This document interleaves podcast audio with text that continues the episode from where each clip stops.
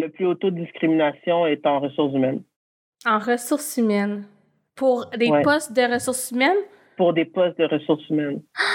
Donc, euh, des gens issus de la diversité appliquent sur des postes de différents niveaux en ressources humaines. C'est très large, recrutement, rémunération, peu importe, et un taux de 77% de discrimination.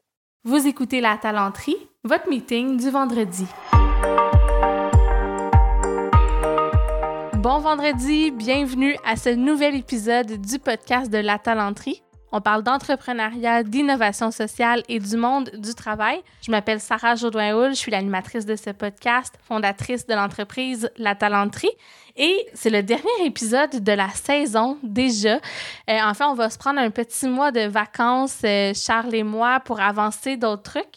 D'ailleurs, on est en plein dans la préparation de la saison prochaine. Donc, on va recommencer les épisodes dès le 6 août. Donc, manquez pas ça. On a déjà des super beaux invités. On est en train d'enregistrer, mais on a quelques enregistrements qu'on a déjà hâte de vous partager. Et juste avant de vous présenter mon invité de cette semaine, parce qu'on reçoit Sam Bellamy, où on va parler encore d'intelligence artificielle, mais cette fois-ci vraiment avec l'angle de la diversité. Vous allez voir, c'est super intéressant. Mais avant d'amener Sam dans la conversation, je voulais prendre le temps de remercier Laurence qui a, euh, ça m'a vraiment fait sourire cette semaine. Elle a écrit un commentaire dans LinkedIn où elle a tagué la talenterie, puis elle disait que non, elle est pas tellement conquise par les podcasts en général, à part celui de la talenterie et celui de Go Pirate. Donc, euh, ça m'a vraiment touchée. Et sache, Laurence, que d'ailleurs, on prévoit enregistrer avec Go Pirate bientôt. Donc, ça te fera un épisode juste pour toi. Puis moi aussi, j'ai super hâte de les recevoir d'ailleurs. Et merci à tous ceux qui, comme Laurence, parlent de la talenterie, partagent l'épisode, nous écrivent pour nous dire que vous avez aimé tel ou tel sujet, nous donner des commentaires constructifs aussi des fois, qu'est-ce que vous aimeriez mieux voir, les épisodes qui vous rejoignent plus ou moins, pourquoi. Bref, continuez à le faire, puis continuez, si c'est possible, à répandre la bonne nouvelle, nous donner des étoiles, des pouces en l'air, des commentaires. Ça nous aide à faire grandir la communauté. Puis sur ce, je vous présente Sam Bellamy, qui est fondatrice et CEO de l'entreprise Bazooka.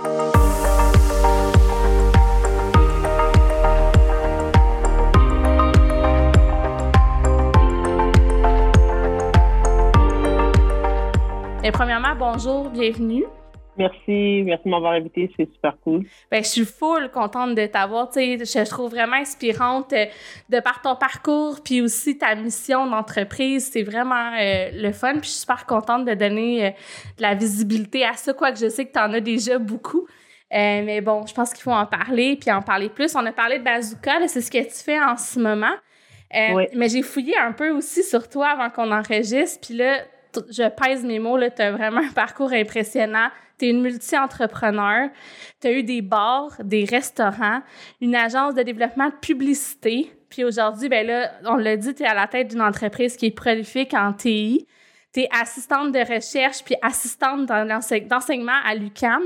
Tu es aussi enseignante en administration des affaires dans plusieurs écoles, si j'ai bien compris. Oui, exact. Dans huit écoles depuis que j'ai commencé, oui. Huit écoles? Oui, dans huit cégep et centres de formation professionnelle depuis que j'enseigne. J'enseigne depuis sept ans maintenant.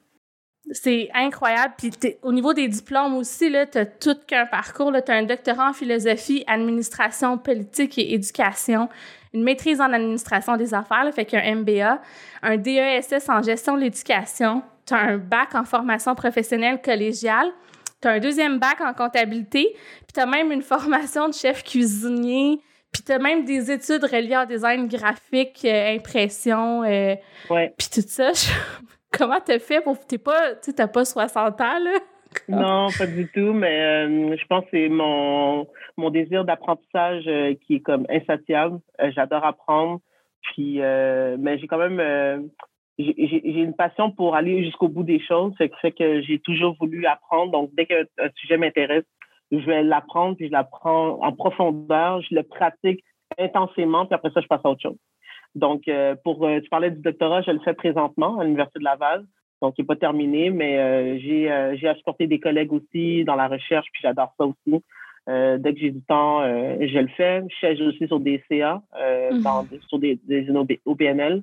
Puis j'adore ça aussi, donner, donner aussi, donner aux communautés. Hey, je savais pas ça, mais en même, en même temps, ça me surprend pas parce qu'on s'est rencontrés dans un contexte où tu donnais ton temps. Dans le fond, on, était membre d'un jury pour euh, Jeunes pour le développement durable. Oui. Euh, tes semaines doivent être quand même chargées, là, parce qu'en plus, euh, tu sais, bon, t'es maman, t'as une vie personnelle prolifique. Euh, je, je, te trouve vraiment impressionnante et admirable. Merci, c'est gentil. Puis là, j'ai goût que tu nous parles un peu de ton entreprise. Parce que là, Bazooka, il y a deux affaires, il y a comme deux mhm. branches. Euh, mhm. puis ils sont un peu interreliés, fait qu'on va creuser après sur euh, qu'est-ce que ça change dans le monde du travail, là, mais présente un peu tes produits. Oui, ben dans le fond, moi, je suis la fondatrice de Bazooka. Bazooka, c'est une entreprise qui existe euh, depuis trois ans, une entreprise technologique montréalaise. Puis en fait, on fait du développement de produits, puis on commercialise nos propres produits. Fait qu'on en a deux pour commencer. On a Bazooka, qui porte le nom de la compagnie, qui est une plateforme de mise en relation et de gestion de stagiaires. Donc, on vend aux écoles de formation postsecondaire, euh, cégep, université et centres de formation professionnelle. Fait que vraiment, on automatise, puis on, on allège le processus euh, de gestion des stagiaires euh, pour les enseignants qui encadrent leurs stagiaires, mais aussi les superviseurs de, de stage au travail.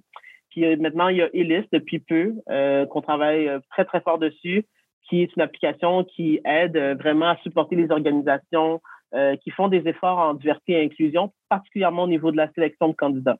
Mm-hmm.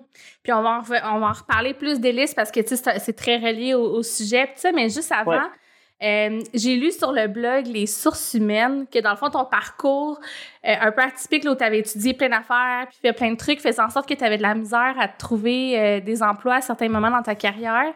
Puis ça a été ça un peu, je pense, ton inspiration pour Bazooka RH? Oui, quand même. En fait, moi, tu sais, j'ai fait beaucoup de choses d'entrepreneuriat. J'ai toujours, j'ai jamais arrêté d'étudier. J'ai travaillé aussi, même si je ne le mets pas sur mon LinkedIn parce que ça aurait été trop, là. Mais j'ai travaillé dans les grandes entreprises, j'ai travaillé comme comptable aussi, comme des grandes entreprises comme Cascade, gestion de projet c'est Pratt Whitney. J'ai fait des petites entreprises aussi. Puis euh, quand je avec l'entrepreneuriat euh, dans, dans mon expérience, quand j'ai eu mon fils et que je voulais changer de domaine parce que le domaine de la restauration était beaucoup trop prenant pour une mère euh, comme moi là qui avait un petit garçon puis qui ne pouvait pas travailler sur trois chiffres à la fois. Hein, quand on est dans le domaine du bar mm. a, on s'arrête jamais ben, je voulais changer de domaine. Puis, à chaque fois j'envoyais des CV, euh, j'allais en entrevue des fois, puis c'était comme, ben non, les, les gestionnaires ont dit, ben, je sais pas qu'est-ce que je vais faire de toi. Je sais pas qu'est-ce que je vais faire avec ton CV, je sais pas où te mettre. Mais tu sais, j'applique quand même pour un poste, là. Mm, ouais, c'est euh, ça. Comment ça, je sais pas? Euh, non, il disait que j'étais pas que j'étais pas approprié pour le poste, il pense que je vais m'ennuyer, que c'est un poste qui était souvent des fois redondant ou routinier, c'était pas bon pour moi. Finalement, il regardait d'autres postes qu'ils avaient à l'interne, puis il disait ben là, je peux pas te mettre dans telle équipe. Euh, tu es meilleur que mon gestionnaire, fait que tu il va y avoir des conflits à l'interne. Euh, il y en a même un qui m'a dit euh, Je pense que si je t'embauche, tu vas prendre ma place dans six mois. Je pense pas que c'est une bonne idée, en blague, mais il y a toujours un fond de vérité. Tu sais. ouais. Quelqu'un t'a dit ça en entrevue, c'est assez spécial. Fait que finalement, euh, je trouvais pas de travail, en fait, après mon congé de maternité. Fait que c'est là que j'ai décidé, j'ai dit, ben écoute, une de mes amies m'a dit, Sam, avec toute l'expérience que tu as, pourquoi tu t'enseignerais pas? Puis là, j'ai dit, ah, Peut-être. J'ai dit, mais je pense pas que je serais peut-être le type de, personne qui enseigne, même si j'aimais beaucoup la formation entreprise, parce que j'embauchais puis j'encadrais. Finalement, j'ai essayé. J'ai envoyé mon CV dans une vingtaine de, de cégep, puis ils m'ont tout appelé. Wow. Et c'est comme ça que j'ai commencé euh, à enseigner des charges de cours euh, en gestion de commerce, technique administrative, technique comptabilité gestion particulièrement. Euh, puis c'est ça, j'ai fait le tour. Je prenais des charges à chaque session de différents cégeps. Des fois, j'enseignais dans trois cégeps en même temps pour compléter une charge à temps plein. Puis c'est là que j'ai vu qu'il y avait un besoin pour Bazooka parce que j'avais toujours les cours que souvent il y a des profs qui voulaient pas nécessairement faire, qui était euh, le cours de stage. Euh, puis mm. moi, vu que j'avais beaucoup d'expérience de travail, c'est souvent celui qu'on me donnait euh, parce que j'avais de la facilité à créer des liens avec des employeurs. Puis là, ben c'est c'est l'histoire ancienne, hein. C'est comme ça que j'ai vu qu'il y avait vraiment un besoin pour l'encadrement puis la gestion de stagiaires parce que c'était vraiment tout croche pour moi, mais pour mes collègues aussi. Puis ben, maintenant, c'est ça, on est super fiers de les servir euh, de plus en plus de cégep à chaque, à chaque session. Puis, tu sais, une des affaires qu'on parle pas souvent quand on parle de diversité et inclusion, parce que je t'entends, puis tu as un, parcours qui est différent. tu sais, les fameux, moi, j'ai un profil atypique, mais il y a des gens qui ont vraiment un profil atypique pour vrai, là, parce que des mhm. vrais profils linéaires, c'est plus rare. T'as-tu l'impression que ça fait un peu partie de ta mission de faire de la place pour ces personnes-là qui, comme toi, avaient, ont étudié plein d'affaires, ont essayé plein de choses? Euh? Ouais. Oui, en fait, euh, oui, euh, dans le sens que moi, je me suis retrouvée nulle part.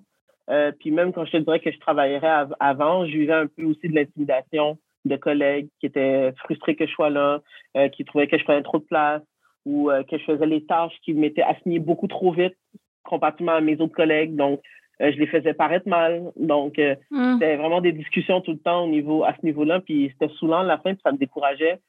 J'allais travailler, mais je n'étais pas contente d'aller travailler parce que euh, moi, je veux que ça aille vite, je veux que ça bouge. Puis il y en a d'autres que oui, ça bouge, mais quand même pas trop. T'sais. Nous, on fait euh, ce qu'on a à faire en 35 heures. Toi, tu le fais en 15-20 heures. Euh, t'arrêtes-tu, toi, là, comme tu le pompon? Là?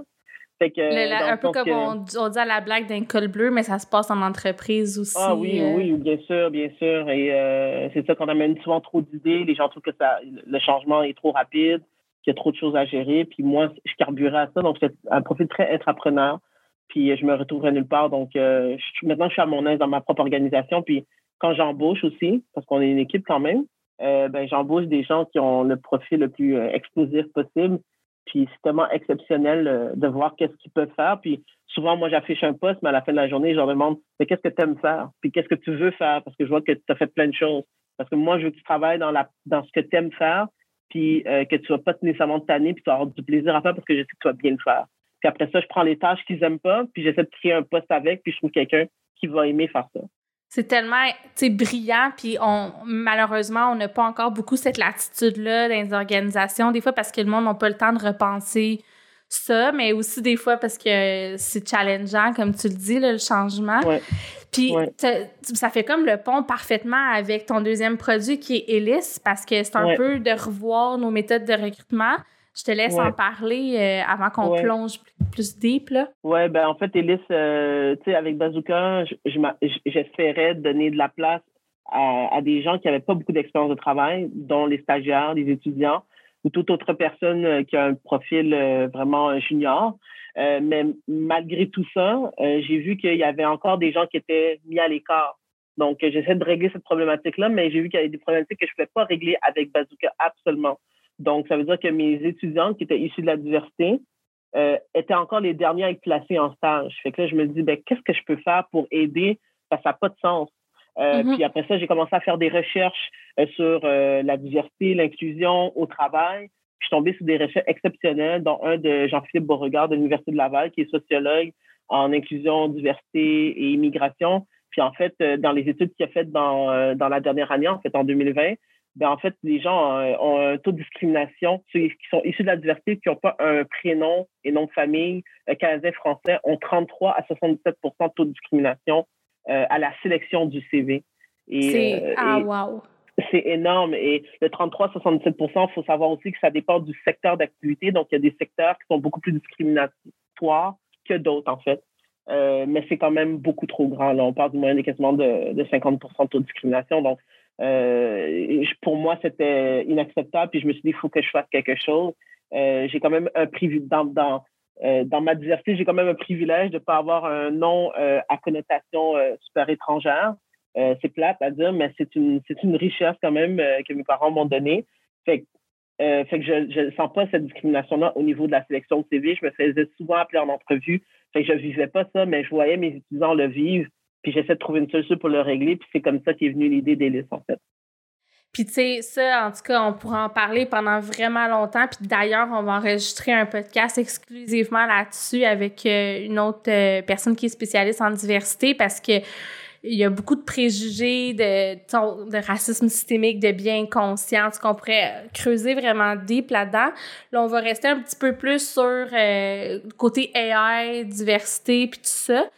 Euh, mais euh, aussi que je m'en allais avec Missy. Ouais, c'est ça, tu parlais de ta, recherche. Je veux juste revenir, là-dedans. Est-ce que tu te souviens, c'est dans quel secteur d'activité qu'il y a plus de problématiques? Je serais curieuse. Oui.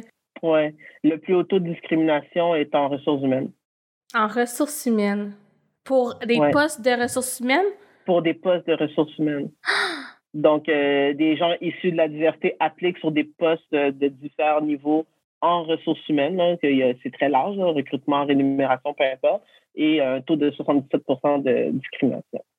Hmm. Puis là, je veux pas faire des, théories à quatre mais c'est-tu parce qu'ils ont, ont plus de crainte d'avoir des collègues qui sont issus de la diversité? on a-tu des hypothèses sur pourquoi? Il n'y avait pas d'hypothèse dans la recherche, puis je vous invite à aller la, lire. C'est Jean-Philippe Beauregard euh, de l'Université de Laval. Mais il n'y avait pas de, de, raison. Mais ce qu'on peut dire, c'est qu'il y, a des biais qui sont inconscients. Donc, c'est des mm-hmm. préjugés avec lesquels on, grandit ou dans lesquels on a été élevé ou de, de, notre expérience qui, qui a un impact sur les actions qu'on prend. Euh, donc, de discriminer qu'une personne basée sur son nom, son prénom, parce qu'il est pas, euh, qui est issu de la diversité ou la couleur de sa peau ou de son genre aussi ou de son handicap. Euh, donc, et il y a les biais qui sont conscients, qui malheureusement qui existent. on appelle ça plus la discrimination directe. Donc, des gens qui sont conscients qu'ils ont un biais, mais qui voient un CV d'un Mohamed puis qui volontairement le mettent à la poubelle versus un autre CV à compétences inférieures. Oui, puis il y a bien du chemin à faire là-dessus. Puis justement, je vais te demander de nous expliquer, tu sais, comment euh, euh, fonctionne, parce que ton but derrière ça, c'est justement de limiter les biais inconscients ou de les mettre un peu dans le visage des gens, faire comme attention, là, je te mets un red flag, tu es peut-être en train d'avoir des biais. Euh, Parle-nous-en donc un peu comment ça fonctionne, qu'est-ce que ça fait, Élise? Ben, Ellis, euh, c'est vraiment intéressant parce que ça va beaucoup plus loin qu'un euh, matching, comme on dit, le jumelage entre candidats, que beaucoup d'applications font déjà, euh, je pense, quand même très bien, mais malheureusement, souvent ces outils-là n'ont pas le souci de s'assurer qu'il y a le moins de billets qui se glissent dans la sélection. Euh, en fait, c'est cinq étapes simples. Là. Dans le fond, on débat, on commence par un audit des profils de diversité qu'il y a dans une organisation. Parce qu'encore aujourd'hui, il y a des entreprises, surtout qui ont un gros volume d'employés, qui ne savent pas leurs données en diversité. Donc, ils peuvent savoir à peu près femmes, hommes, euh, autres, euh, puis des fois autochtones ou racisés. Mais euh, c'est un grand spectrum. Hein. C'est voir la diversité comme un tout. C'est se tirer une balle dans le pied parce qu'il y a tellement de différences dans les types de diversité. Mm-hmm. Euh, puis il faut, euh, c'est important de savoir lesquels parce que, en fait, la façon de gérer ces diversités-là vont être différentes. Autant de diversité qu'il y a, autant de différences de gestion qu'il y a. Euh, fait qu'on fait l'audit de ces données-là. Ensuite, on fait l'analyse des campagnes de recrutement. ça veut dire que lorsqu'il y a une campagne de recrutement pour un poste donné, ben, qu'il y a des gens qui appliquent sur ça, ben, nous, on analyse le bassin des gens qui ont appliqué versus les compétences qu'ils ont. Fait qu'on s'assure de faire un jumelage qui est inclusif. Ça veut dire que c'est un jumelage qui n'est pas juste basé, oui, qui est basé sur les compétences et l'expérience principalement, mais on va élargir le, jumelage vers euh, des CV euh, qui sont issus de la diversité. Ça veut dire qu'ils ont des études faites à l'étranger ou euh, des, des traductions de type de diplôme aussi qui viennent pas d'ici, mais qui viennent dire la même affaire. Donc, des gens qui n'ont pas nécessairement eu leurs équivalences aussi mmh. vont être capables d'être suggérés quand même, même si euh, c'est pas exactement le nom du diplôme qui avait été demandé ou le nombre d'expériences. Donc, l'algorithme qu'on a développé est capable de lire ça. c'est beaucoup plus inclusif. Ensuite, on fait de la recommandation selon les objectifs que l'entreprise a eu, parce que les entreprises souvent vont avoir des objectifs en, en équité, diversité et inclusion. Ça veut dire qu'on va dire, ben, dans d'ici cinq ans, j'aimerais augmenter de 5% le nombre de femmes euh, dans mes, mes postes de gestion, par exemple. Ben, il est possible de mettre cet objectif-là dans l'application et elle va venir suggérer des profils qui vont, oui, respecter les, les, fondations de base du, poste demandé, qui sont l'expérience et les compétences, mais aussi va aller suggérer des profils que, euh, qui répondent à cet objectif-là d'augmenter cette diversité-là dans notre organisation. Ensuite, ben, on analyse tous les efforts qu'on fait, c'est-à-dire que euh, comment on analyse les efforts que le recruteur fait, parce que chaque recruteur a son accès sur l'application. Donc, c'est pas l'entreprise qui recrute, mais chaque recruteur dans l'entreprise on vient euh, voir euh, c'est quoi ses comportements sur l'application grâce, euh, oui, au jumelage, mais ensuite, quand le jumelage est fait, il y a un envoi automatique à une demande d'entrevue. Hum. Donc, il y a une demande d'entrevue ou une demande d'examen, de, compétences, dépendamment s'il y a des tests de français, anglais, mathématiques, oui, à la personne qui est recrutée. Donc, elle est convoquée à une entrevue et elle répond. Et ça, c'est monitoré. Donc, quand l'entrevue est demandée, c'est monitoré. Il y a une trace quand le candidat répond de chez lui, euh, oui, je suis intéressé par l'entrevue ou je suis pas intéressé, il y a une trace. Et lorsque l'entrevue a lieu, ben, il faut laisser des notes à savoir la raison pour laquelle euh, ça a bien été ou ça n'a pas bien été ou si on donne suite au, candidat. Donc, ça permet aux, recruteurs de vraiment se poser les bonnes questions puis de se remettre en question puis de dire si je écarte le CV, est-ce que c'est vraiment pour des bonnes raisons? Est-ce qu'il y a des biais qui se glissent dans mon comportement qui font en sorte que je discrimine quelqu'un euh, sur la base que ah ben moi j'aime pas les gens d'HEC parce que moi j'ai été là une fois puis euh, ils sont super snobs, je veux rien savoir. Ou ah elle je l'aime plus parce qu'elle est à l'université de Laval comme moi puis les gens de l'université de Laval on s'entend super bien. Ça aussi c'est des discriminations qui sont mm-hmm. qui sont souvent inconscientes mais qui ont un impact sur le choix qu'on fait et qui vient euh, causer préjudice à une personne qui aurait peut-être les compétences pour le poste mais parce qu'elle vient pas de ton école chouchou ou elle a pas le sexe ou le genre que tu veux ben ça vient euh, ternir un peu les, efforts qu'on fait pour inclure tout le monde dans une organisation à la hauteur de ses compétences et pour les bonnes raisons. Donc, euh, donc voilà. Donc, c'est vraiment ce qu'on fait euh, à Elis, c'est que oui, il y a le jumelage, il y a l'analyse des billets qui se glissent, donc on peut savoir s'il y a des billets qui se sont glissés. puis un autre exemple que je pourrais donner, c'est que ça fait cinq recrutements que tu fais, puis que les meilleurs candidats que je te propose sont issus de la diversité mais que par choix, tu ne prends seulement celui qui a un taux de compatibilité de 8% qui est caucasien, francophone, ben c'est sûr que je vais me poser des questions. Mm-hmm. Euh, et l'application va se poser des questions parce qu'elle va dire, qu'est-ce qui se passe? Euh, on te propose le top, le top 10, euh, c'est des Mohamed, des Nguyen et tout ça, mais tu, tu les convoques jamais en entrevue. Puis quand tu les convoques en entrevue, de toute façon, c'est toujours la culture fit pas ou des raisons qui sont banales. Mais l'application, elle, elle, mesure ça. Et, on, et ça permet de pouvoir avoir un portrait vraiment de est-ce qu'on a des biais, puis qui, qui a des biais dans l'organisation aussi, parce que euh, souvent, l'organisation a un désir tellement fort de faire du changement, mais le, mais le bottom ne suit pas les directives de la haute direction en, dans, ses, dans sa volonté d'inclure et sa volonté d'amener une culture d'entreprise qui est inclusive. Donc, euh, voilà ce qu'Elis fait. Donc, Elis mesure les biais inconscients lorsqu'ils s'y glissent dans la sélection, mais aussi supporte les gestionnaires et les recruteurs à faire mieux, puis à, se re-questionner sur ses propres biais. Donc, c'est un apprentissage. C'est génial où, on est rendu aujourd'hui. Puis, tu sais, une question que je me pose, mettons qu'il y ait un recruteur qui est flagué, est-ce que vous y envoyez l'information à lui pour lui donner la chance euh, de changer ses comportements? Ça s'en va-tu directement à la haute direction? Comment euh, c'est fait? Non, c'est un rapport euh, qui de chaque personne, en fait. Chaque personne a son rapport euh, des derniers recrutements. Fait qu'on peut voir les tendances. Ah, tu vois, ça fait cinq fois, j'embauche que des femmes. Ça se peut que, ça, que les CV des femmes étaient les meilleurs tout le temps. Ça se peut. Fait que c'est important que l'humain reste la personne qui décide et non le logiciel. Donc, euh, parce qu'il y a beaucoup de subtilités qui sont pas palpables, qu'on ne peut pas mesurer et qu'on peut pas contrôler avec un algorithme d'intelligence artificielle que seulement l'humain peut encore contrôler. Donc, la présence des recruteurs est tellement importante et l'éthique d'un recruteur, c'est tellement important, mais c'est vraiment un outil de support à la décision et de, c'est comme un miroir, en fait, de ce qu'on fait, euh, de, de, nos biais. Et puis, il n'y a pas de, de c'est pas une police, là. Le but, c'est pas mm-hmm. d'envoyer un rapport à qui que ce soit, c'est d'avoir un un, portrait, un baromètre de nos comportements qu'on fait en recrutement, puis de s'assurer que euh, ben, qu'on embauche les personnes pour les bonnes raisons, puis seulement sur les compétences qui sont essentielles au poste et non euh, selon nos croyances personnelles, nos préjugés euh, sur la façon qu'on a grandi ou de notre patelin ou de l'université où on a mm. été ou moi j'aime pas. J'en ai vu des femmes, moi j'aime pas travailler chez une femme, j'aime pas travailler avec des femmes, c'est tellement fatigant. Mais ça c'est un biais aussi.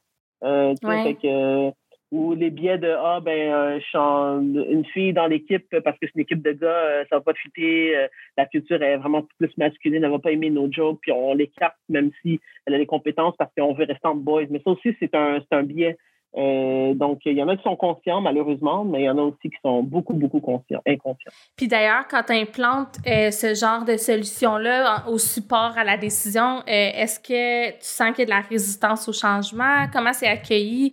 Est-ce qu'au contraire, une fois que tu as expliqué. Euh... Ouais, oui, la résistance. Euh, au départ, il y a de la résistance parce que les gens, c'est comme bon, la police, la diversité. Ouais. mais euh, puis souvent, c'est euh, mais c'est pas la haute direction du tout. C'est pas non plus le middle management. c'est vraiment les recruteurs. puis c'est un poste tellement important, puis qui est des fois malheureusement qui est trimballé n'importe comment, puis donné à n'importe qui. C'est pas un poste de vente là. C'est un, un, poste d'accompagnement là aux objectifs organisationnels. Donc, euh, c'est sûr que si on a quelqu'un qui n'est euh, pas passionné de ce, de ce poste-là, puis qui n'a pas euh, à cœur les objectifs organisationnels, puis l'émancipation de la société, une société juste et équitable, puis ça passe par l'inclusion et le recrutement, c'est la porte d'entrée, en fait, puis que c'est pas pris au sérieux, c'est sûr que ça va être vu comme une menace. Mais moi, vraiment que on fait son travail, il n'y en a pas de problème. Mais puis J'imagine qu'il y a le côté, tu sais, bon, certaines personnes qui se sentent menacées parce que c'est un changement de vision, de mettre au cœur la diversité, mais il doit en avoir aussi que c'est le côté intelligence artificielle, police, mesure, data qui leur fait peur. Fait que j'imagine que vous accompagnez des organisations pour que ça se passe bien, euh, puis qu'il y a de la gestion de changement à faire, là, puis du positionnement. Bien euh. sûr, l'outil ne se, ne se, ne s'intègre pas euh, comme ça. En fait, on a fait des partenariats avec des consultants en diversité et inclusion. et, et ils intègrent dans leur pratique l'application ELIS. Donc, ça vient de la formation, du coaching, euh, euh, du c'est vraiment c'est un accompagnement complet. Donc, euh, c'est une partie tellement petite de, de, mm-hmm. l'accompagnement qui vient avec euh, ce changement de culture-là. Et nous, on n'a pas la prétention que le chef va régler tous les problèmes, mais vraiment plus supporter, donner les données euh, et le data qui est nécessaire pour prendre des meilleures décisions, puis de, régler les bobos où est-ce qu'ils sont les vrais bobos parce que souvent, on, y va euh, très rapidement vers la formation sans nécessairement savoir c'est quoi le réel problème. Tu sais. Euh, donc, des fois, c'est le recrutement, mais puis la des fois, c'est la sélection, parce que justement, c'est l'âge. Ça, c'est la sélection. Mais des fois, c'est aussi c'est, euh, la rétention aussi. donc, c'est bien beau les recruter, mais après ça, si après un an, ils quittent tous, il y a un problème. Donc, c'est se poser les bonnes questions. Donc, c'est un début de c'est un, début, une amorce vers une, euh, une culture d'entreprise qui est plus inclusive, en déjà ouvrir la porte à ces gens-là, euh, pas à tout prix. Donc, on n'est pas dans la diversité à tout prix. On est pour les bons candidats dans les bons postes, point. Euh, puis si il y a des gens de la diversité, tant mieux. Puis s'il n'y en a pas qui sont les meilleurs, ben tant pis. Hein. le but, c'est pas de la diversité de le mettre à la gorge. C'est vraiment que les gens soient choisis pour euh, les bonnes raisons et seulement pour ces raisons. Puis est-ce que là, je veux juste être sûr que je comprends bien, est-ce que vous le faites, le, mesurer euh, le taux de le taux de roulement des personnes issues de la diversité, puis au-delà du recrutement? OK. Non, nous, on est vraiment spécialisés dans la sélection. Euh, il y a des entreprises qui nous demandent est-ce que vous allez faire rétention? Mais oui, ça, ça serait bien. Nous, on, est très, très nichés là-dedans. puis on est vraiment content d'être performants là-dedans. Euh, éventuellement, euh, on espère être capable d'évoluer le, logiciel vers, vers d'autres euh, étapes de, en, RH, de la durée, la durée professionnelle d'un candidat de sa sélection jusqu'à quand il quitte. mais pour l'instant, on est vraiment dans la sélection. Oui, puis il y aurait aussi ben, promotion, salaire, y a-tu des billets? Parce que là, il y a l'équité salariale qui adresse les billets mais c'est très, très, très limité, là, on va se le dire. Il y a peut-être un petit besoin de revoir ça. Fait que, en tout cas, il y a de la place pour que vous vous amusiez puis que euh, ça évolue. Là.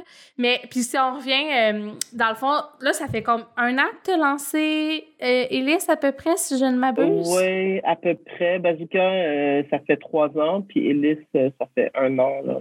Un an et demi qu'on travaille dessus, mais ça fait quand même un an qu'on est vraiment actif par rapport à ça. Puis tu l'as, parce que, dans le fond, je te pose ça parce que le timing de, de quand tu as lancé ça, c'était, je pense, pas loin de tout ce qu'on a vécu là, comme bouleversements sociaux avec Black Lives Matter, entre autres. Ouais. T'étais-tu là-dedans? Puis comment ça a influencé euh, ton positionnement puis ton lancement, ça? Oui, en fait, euh, ça, ça, nous vraiment, ça nous a pris de court, tu sais. Euh, on était vraiment, euh, ben, c'est sûr que c'était choquant pour, euh, pour le, meurtre qu'il y a eu. c'est sûr que ça nous a tous touchés. Puis nous, on travaillait là-dessus depuis avant. mais quand ça s'est arrivé, ben, on a senti qu'il y avait une urgence de le réaliser le plus rapidement possible parce que quand une startup lancer deux produits en même temps, c'est un suicide.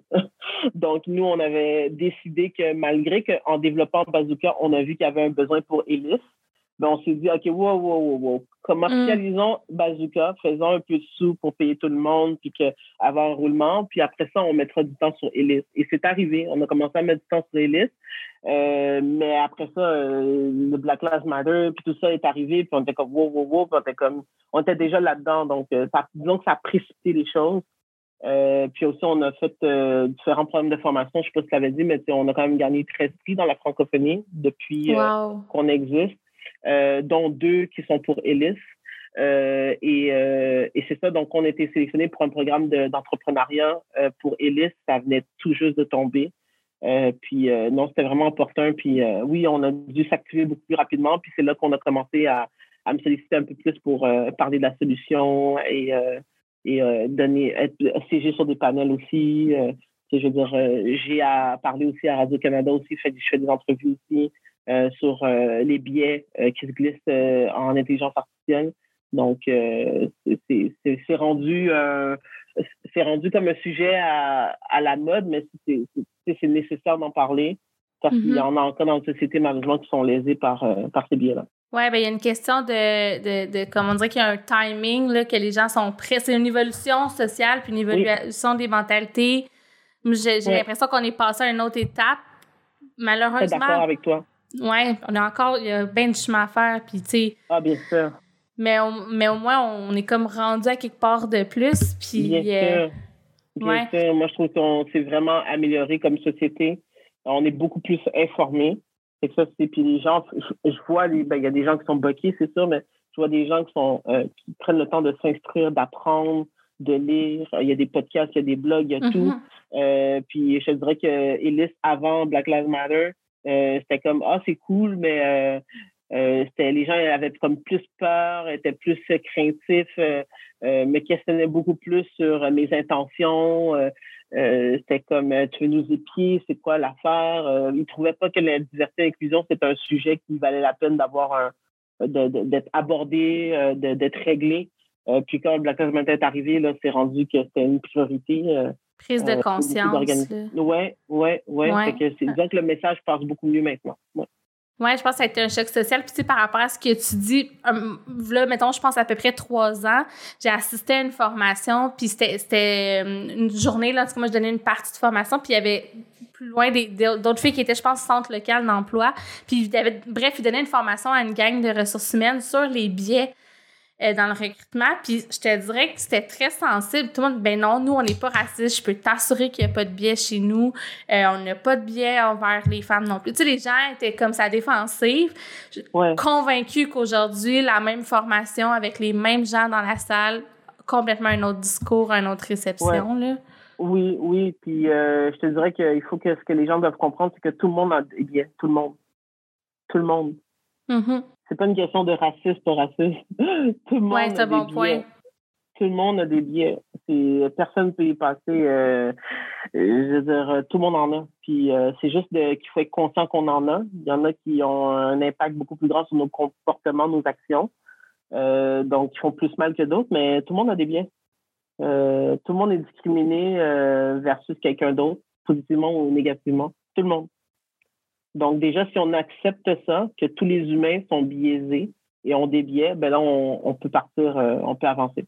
Tout à fait. Puis, tu as parlé aussi, euh, tantôt, je veux quand même te relancer là-dessus, mais du fait qu'il y a des biais aussi, des fois, dans les algorithmes eux-mêmes puis que tu es allé en parler beaucoup dans les médias. On en a entendu parler là, dans le passé euh, des biais, des algorithmes qui discriminaient les femmes, d'autres où ils n'accordaient pas des prêts hypothécaires à des personnes dans certains quartiers. Euh, mm-hmm. Veux-tu nous en parler un peu de, de ça et de comment ça a évolué? On est rendu où là aujourd'hui en termes d'algorithme slash biais? Oui, ben en fait, il euh, faut savoir qu'un algorithme, euh, c'est un algorithme reproduit le comportement ou le raisonnement humain. Donc, c'est simple comme ça. Donc, le but d'un algorithme, c'est de reproduire ce qu'un humain ferait. Donc, c'est sûr que si il y a des biais qui se glissent dans les algorithmes, c'est normal parce qu'on veut reproduire ou on essaie de reproduire le, raisonnement d'un humain. Donc, euh, dans le raisonnement d'un humain, il y a des biais. Donc, c'est normal que ça se reproduit dedans. Fait déjà, ça, c'est la base. Maintenant, pour que les biais ne s'y glissent pas, il faut avoir une intention de s'assurer qu'ils ne s'y glissent pas. Puis ça, il y a des bonnes pratiques pour ça, puis je peux en nommer quelques-unes, mais euh, par exemple, il faut que le, le, groupe qui travaille sur le développement de ces algorithmes-là soit diversifié c'est déjà la base. C'est sûr que si c'est euh, une personne non diversifiée ou qui connaît pas, euh, qui connaît, qui connaît, qui, qui, a certains biais, donc il ne peut pas être mis en question par rapport à ces biais-là dans la programmation parce que euh, il y a personne pour pour le remettre en question, le challenger. Il est tout ça dans sa tête et il a toute son éducation, toute sa mentalité, toute son expérience à lui-même. Puis il crée un algorithme par rapport à ça. Donc c'est sûr que ça va reproduire les mêmes biais que cette personne-là qui l'a programmé. Déjà ça. une autre chose que je pourrais dire aussi, c'est que des fois, les données, les données qui sont utilisées pour travailler l'algorithme, des fois, sont pas assez diversifiées.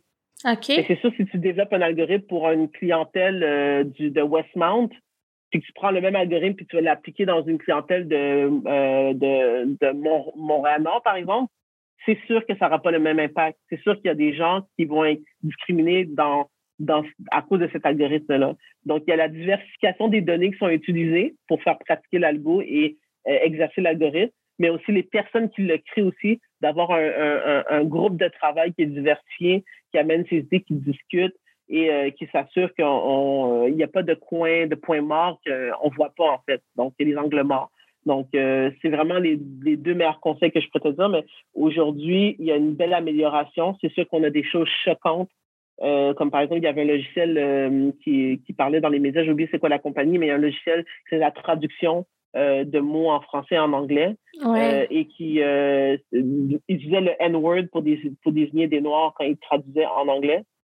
Mais ça, on peut se demander, est-ce que c'est la les personnes qui ont développé l'algorithme qui, eux, des, euh, eux, identifient les Noirs avec le N-word? Est-ce que ça, est-ce que c'est une équivalence pour eux? Un Noir est égal à un N-word? Peut-être. Peut-être aussi que c'est le bassin de données qu'ils utilisent euh, avec les, les, euh, le bassin de mots, là, les dictionnaires et tout ça qu'ils utilisent. Mm-hmm. Ils ont utilisé un dictionnaire où est-ce que le N-word était dedans et qui était un équivalent à noir. Ça se peut aussi. Donc, il y a toutes sortes de raisons, d'hypothèses qui pourraient faire en sorte que ça s'est glissé que euh, l'algorithme qui traduit un noir en français arrive, puis il y a le N-word en anglais. Puis là, on dit, oh mon Dieu, est-ce que les algorithmes peuvent être racistes? Les algorithmes ne peuvent pas être aussi racistes qu'un humain. C'est ça. C'est à la lumière des humains. Oui, si c'est arrivé, c'est parce que c'était à quelque part. Exactement, avant. déjà. Parce que le biais lui-même, l'algorithme lui-même ne peut pas être raciste en tant que tel. Donc, euh, donc c'est ça.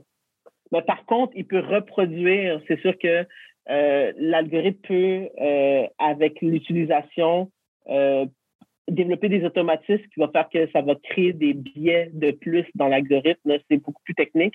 Mais euh, ça, ben, il faut avoir des bonnes pratiques de revérifier, revalider, retester les algorithmes régulièrement, d'avoir un dashboard d'indicateurs qui dit oups, il y a une tendance ici, à les revérifier puis recorriger. Donc, les algorithmes, c'est pas j'en développe un puis il est bon pour cinq ans. Là. Non, j'en développe un, je, je, regarde dans un mois, dans trois semaines.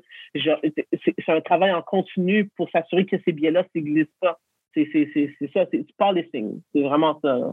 Oui, puis ben, ma question est peut-être niaiseuse, mais c'est un peu dans le sens de ce que tu dis. C'est, j'imagine, si dans notre algorithme, on met, par exemple, euh, je sais pas si l'algorithme va puiser dans Google, mettons, des sites web de mm-hmm. là 10 ans, il y en a, mm-hmm. là. Puis peut-être que nous, comme société, on a évolué. Fait qu'est-ce qu'il y a un risque de recul parce que l'algorithme va puiser dans des affaires. Euh, oui, et c'est pour ça que les données aussi, il faut s'assurer qu'elles soient propres, euh, de qualité, comme on dit. Mm-hmm. Euh, puis la qualité, ben, c'est sur le relevancy, comme on dit que c'est ça, relevant en français, je sais pas aujourd'hui. pertinent pertinent et ben il y a des il faut créer d'autres algos ou d'autres règles dans l'algorithme qui vont qui vont qui vont s'assurer qu'ils vont mettre à l'écart ce mot-là, qui vont pas être considérés dans le résultat qui va être donné à l'humain quand il va travailler avec le logiciel, par exemple.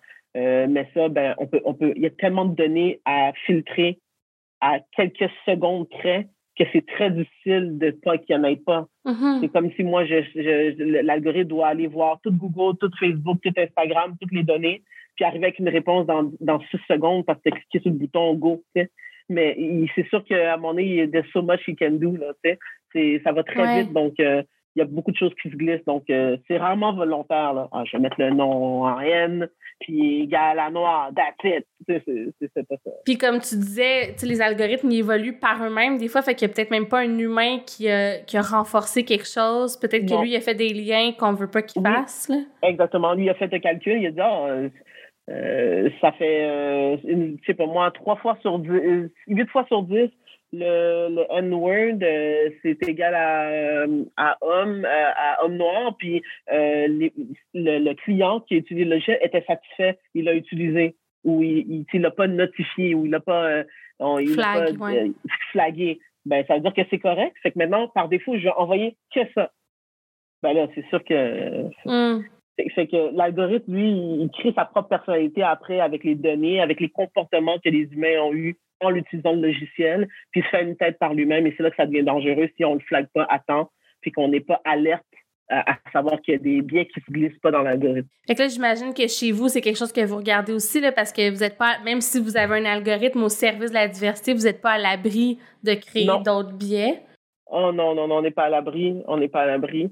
Euh, du tout. Puis euh, non, ça fait partie de nos, de nos pratiques de, de revérifier régulièrement puis de se rencontrer. Nous, on a quand même un, une équipe d'experts euh, quand même assez variée. On a un directeur RH, on a une chercheuse en relations industrielles qui est spécialisée en diversité et inclusion. On a un sociologue sur la sociologie du racisme, un sociologie du racisme. On a, on a aussi des scientifiques de données qui sont eux qui développent les algorithmes.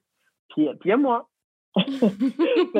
c'est ça, donc euh, on essaie de varier, on est tous de cultures différentes, on a des blancs québécois, on a des euh, on a, on a une, personne arabe, il y a moi qui est noir pour ceux qui l'écoutent puis qui ne le sentent pas. Euh, donc, on est vraiment diversifié au maximum, on essaie vraiment, donc, mais on n'est pas à l'abri, c'est une volonté de vouloir les s'assurer qu'il y en a le moins possible. Et il faut mettre en place une structure pour ça. Quand on est une entreprise qui développe des algorithmes, c'est une responsabilité. Oui, clairement. Puis je revenais tantôt, tu as dit, euh, ah, il y avait un timing euh, quand on a commencé à travailler sur euh, Elise. on, il y avait un parcours, je pense, ben là, je le dis parce que j'ai fouillé dans, sur toi, mais tu datapreneur, dans le fond, ou c'est ça, hein? Veux-tu nous en parler? Dans le fond, c'est que là, vous travaillez, vous aviez un projet, puis vous avez eu du financement puis de la formation, c'est quoi? Oui, ouais, ben en fait, c'est que c'est un incubateur. On est des incubateurs et des accélérateurs pour les startups. Euh, et euh, on avait appliqué pour le programme pour, euh, étant donné que moi, j'étais super occupée avec Bazooka déjà, euh, c'était important. Puis Bazooka aussi, j'ai eu la chance de faire partie de différents programmes qui encadrent les entreprises technologiques émergentes. et, et c'est ça, donc j'ai inscrit Elis, l'application, dans ce programme-là d'Atapreneur qui euh, subventionné par euh, Polytechnique et IVADO, euh, l'Institut des sciences des données du Québec. Et finalement, c'est ça, on a été choisi, puis on a été finaliste. En fait, on a gagné une bourse à la fin. On est super contents. Ça a parti notre premier prix.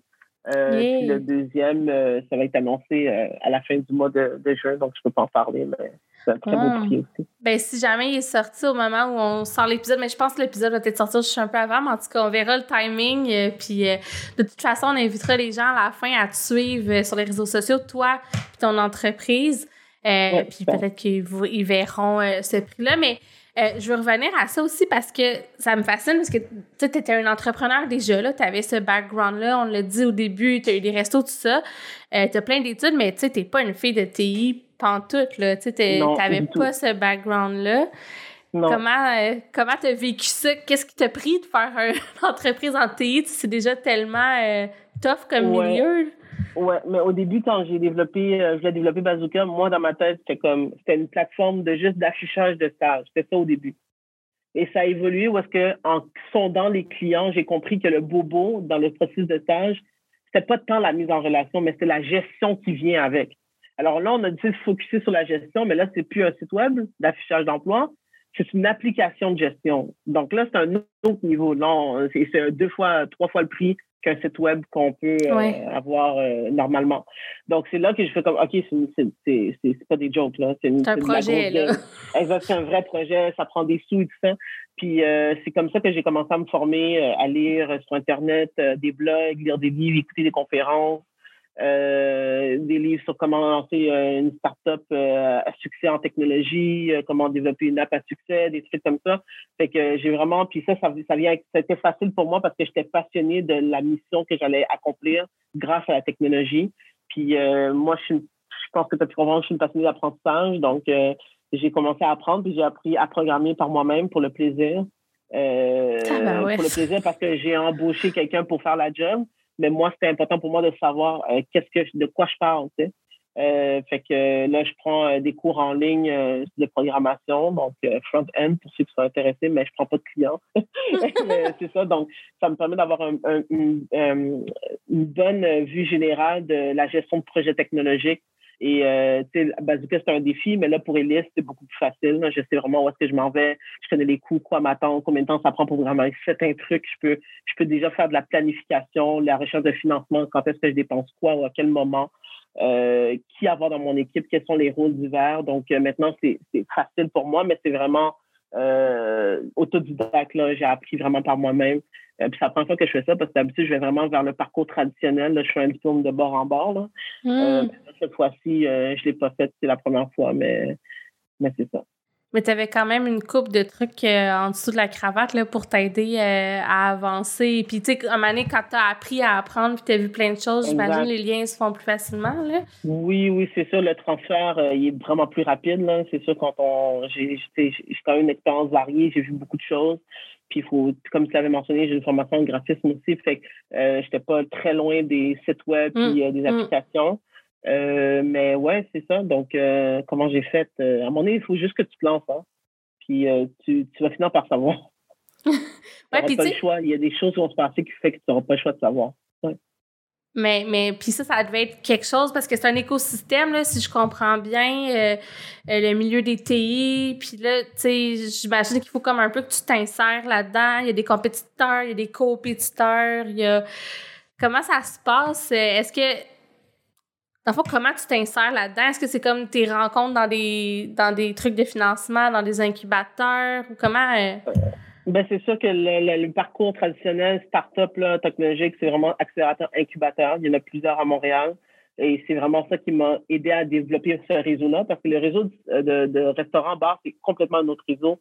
C'est un autre type d'entrepreneur. C'est comme les, les courtiers, euh, les courtiers, euh, les courtiers qui vendent les maisons, là. C'est un autre type mm-hmm. d'entrepreneuriat. Puis souvent, les gens les voient pas comme des entrepreneurs. Ils les voient, je sais pas trop comme quoi, mais c'est des entrepreneurs extraordinaires, mais ils sont comme à part. La restauration, c'est comme à part. On a l'association des, euh, des entrepreneurs en restauration, c'est différent. Mais l'écosystème startup au Québec est vraiment grand et vraiment spécifique. Puis c'est vraiment ces programmes-là qui m'ont aidé à m'insérer.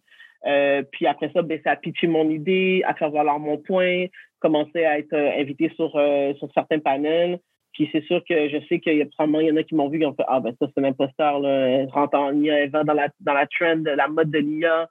Puis euh, j'ai pas de formation, contrairement à des collègues avec qui je collabore maintenant, d'égal à égal, qui sont PhD dans ce domaine-là. Mais on arrive à collaborer puis à trouver la force puis les compétences de chacun. Puis je pense que les autres sont extrêmement spécialisés, puis moi, je suis très généralisée dans mes spécialisations, mm-hmm.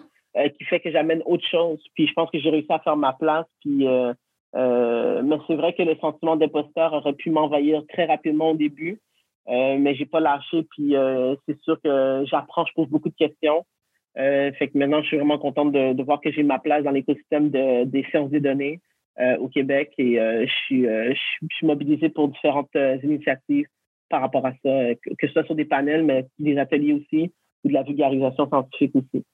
Puis tu as nommé aussi tantôt qu'une des affaires qui fait que tu lâches pas, puis que tu as appris, puis que tu as été vraiment euh, autodidacte, puis tout ça. Puis on, devine, parce qu'en plus, tu enseignais en même temps. Là. Je sais pas si tu as pris un break d'enseignement ou pas, mais en tout cas... Ça fait deux, là, cette session, j'enseigne pas. La passée, j'ai pas enseigné. La dernière fois, c'était l'année passée. OK, fait que tu enseignais pendant que tu développais quand même. Oui, oui, oui, oui, oui. Il faut, faut ouais. loyers, faut. Euh, ouais, ça. Fait que, mais tu sais, bref, ça prenait vraiment beaucoup de volonté, mais tu as mentionné que ce qui te drivait, c'était vraiment la mission de ton entreprise. As-tu l'impression que ça va. Ben, j'imagine que oui, là, mais comment tu penses que ça va changer des choses? Comment tu vois la prochaine étape? Euh?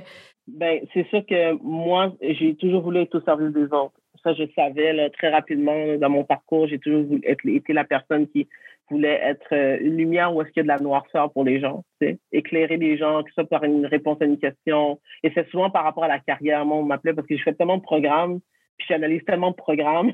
Parce que moi, euh, dès que je finis un programme, j'ai même pas fini un programme de formation, je suis déjà en train de magasiner ma prochaine formation. Ça, c'est mon genre.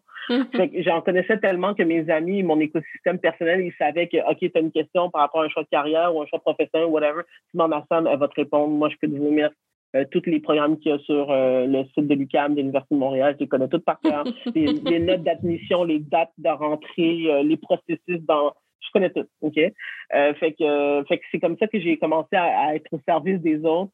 Puis j'ai vraiment aimé ça, d'être capable de supporter mes, ma famille, mes amis dans des décisions importantes par rapport à leur développement personnel.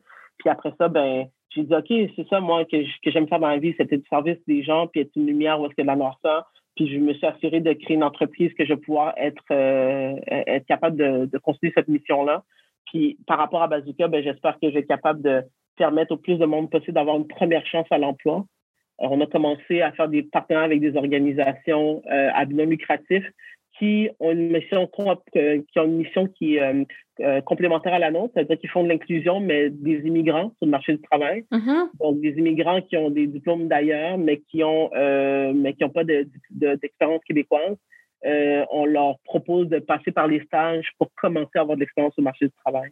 Donc, oui, on aide les, les, étudiants qui sont très chanceux d'avoir accès à une éducation puis d'avoir un encadrement, mais il y a aussi ceux dans la société qui sont délaissés, qui ne sont pas nécessairement encadrés par un, système scolaire, mais qui aussi, aussi, cherchent leur première chance à l'emploi. Donc, vraiment, c'est vraiment de donner la première chance à l'emploi au plus de gens possible, puis avec Elis, de s'assurer que tout le monde doit la dignité par l'accès au travail et à l'accès à avoir un impact aussi dans sa propre communauté, dans sa vie, parce que sans travail, c'est sûr, c'est difficile de se, de, se démerder, d'avoir une vie, de payer ses affaires, d'être de, de, fier de soi. Beaucoup de personnes s'identifient beaucoup au travail, de, de, son implication dans la société. Puis nous, on veut mm-hmm. faciliter cet accès-là. Donc, vraiment, c'est ça. Plus d'impact pour plus de gens possible. Ben, c'est génial. Puis j'ai déjà hâte de voir ça va être quoi la suite. Puis je suis curieuse de voir le prix euh, secret que vous avez gagné.